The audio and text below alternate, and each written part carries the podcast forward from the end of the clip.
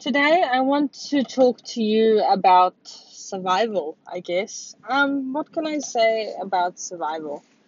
Survival is something that comes from within. Have you ever been through stuff in your life that's really hard to deal with? Whether, you know, I mean, for everyone, there's different levels of hard, right? I mean, there's hard being abused, there's hard, hard being divorced, there's hard, hard being someone has an affair and cheats on you. You know, there's so many, there's hard, your washing didn't dry because it was raining outside. That's considered hard sometimes, isn't it?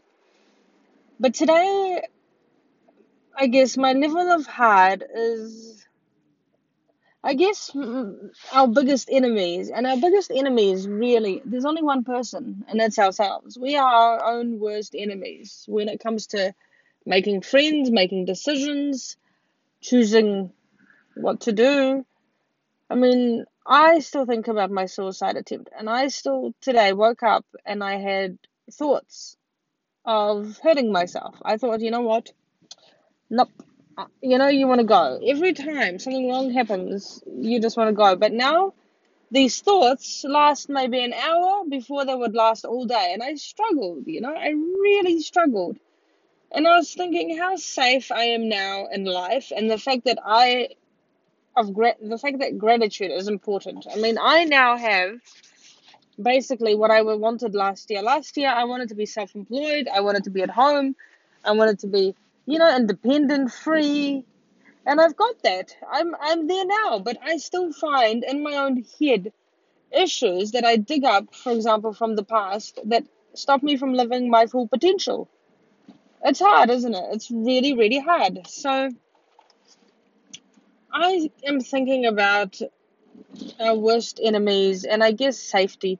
You know, so we could be safe in this world from people hurting us. We could be safe from many different things, but I guess the one person that we're never safe from is ourselves and our thoughts. And the fact that, you know, we can screw things up ourselves, we blame ourselves, and it gets into a cycle of abuse. And we don't realize the one person we're truly abusing is ourselves. And I guess I'm not really going anywhere with this other than the fact that where are we all going? What are we all doing? And how can we get past that stage of abuse? You know, I keep thinking back in my life and thinking, you know, about weight gain, for example. My two biggest issues is wealth and weight gain. I want more money and I work a lot, almost 70 hours a week. Get, I don't know where I'm putting all my money. I also know my weight gain. I'm not eating anymore unhealthy foods. My weight has stabilized and it drives me crazy. I mean, I tried the extent of throwing up my food. It was horrible. I tried starvation. I gained it all back. You know, you try moderation.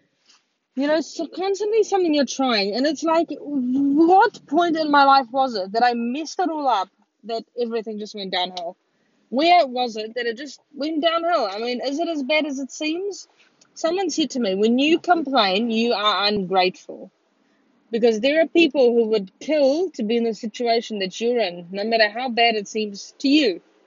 Some people don't have a lot. I mean, my whole life I wanted to be free. I wanted to escape life. I wanted to run away. I love to run. I'm a runner. Something goes wrong, I'll run. If I don't run, I'll try to hurt myself. I will constantly try to find an exit way to not have to deal with things, with life. And so now it's got me thinking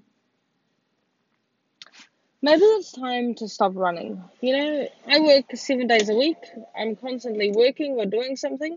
And today I decided maybe it's time to stop all of that. You know, maybe it's time to just live, you know, and find out who I am. You know, next year, me and my friends are going on the Camino, so I've been practicing really hard for that.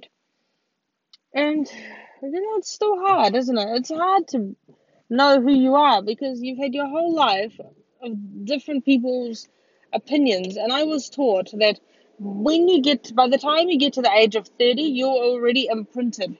There's a really cool thing that Tony Robbins talks about called imprint, imprint, imprinted. How up to the age of 30, all our beliefs, all our ideas are imprinted and based on our childhoods and our past and our family values and beliefs. And it's very hard to change it. But once you change it, This is where epigenetics comes in. You could change your whole life. So how do you people? And I want people to message me privately, um, as you guys do on Instagram or whatever you do, um, or through the website. I want to know how do you control your thoughts? How do you stop yourself from stressing? How do you control your weight? How do you control your ideas if you felt like suicide? How do you stop yourself from not killing yourself? How do you do, do anything like that? Let's find a way that we can all support each other, use all the tools we have to be there for each other. In the end of the day, people aren't annoying. If people are the same, you know, we're driven by our emotions, we're driven by the fact that we're hungry for more, we're never grateful for what we have, and there's a constant search for more. This constant search for more, you know, we live there is a famous show called Vanity Fair that was in the 1800s. It, was made. It was made, made now, but based on the 1800s. And in the start of the show, they're showing all these riches and this woman who went from rags to riches.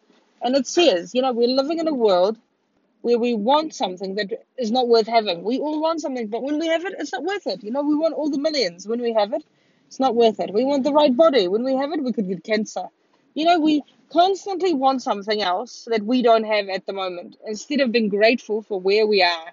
So, how do you stay constant at this idea of I am grateful, I am blessed, I have everything that I need, and I am getting better and stronger every single day? How do you do that?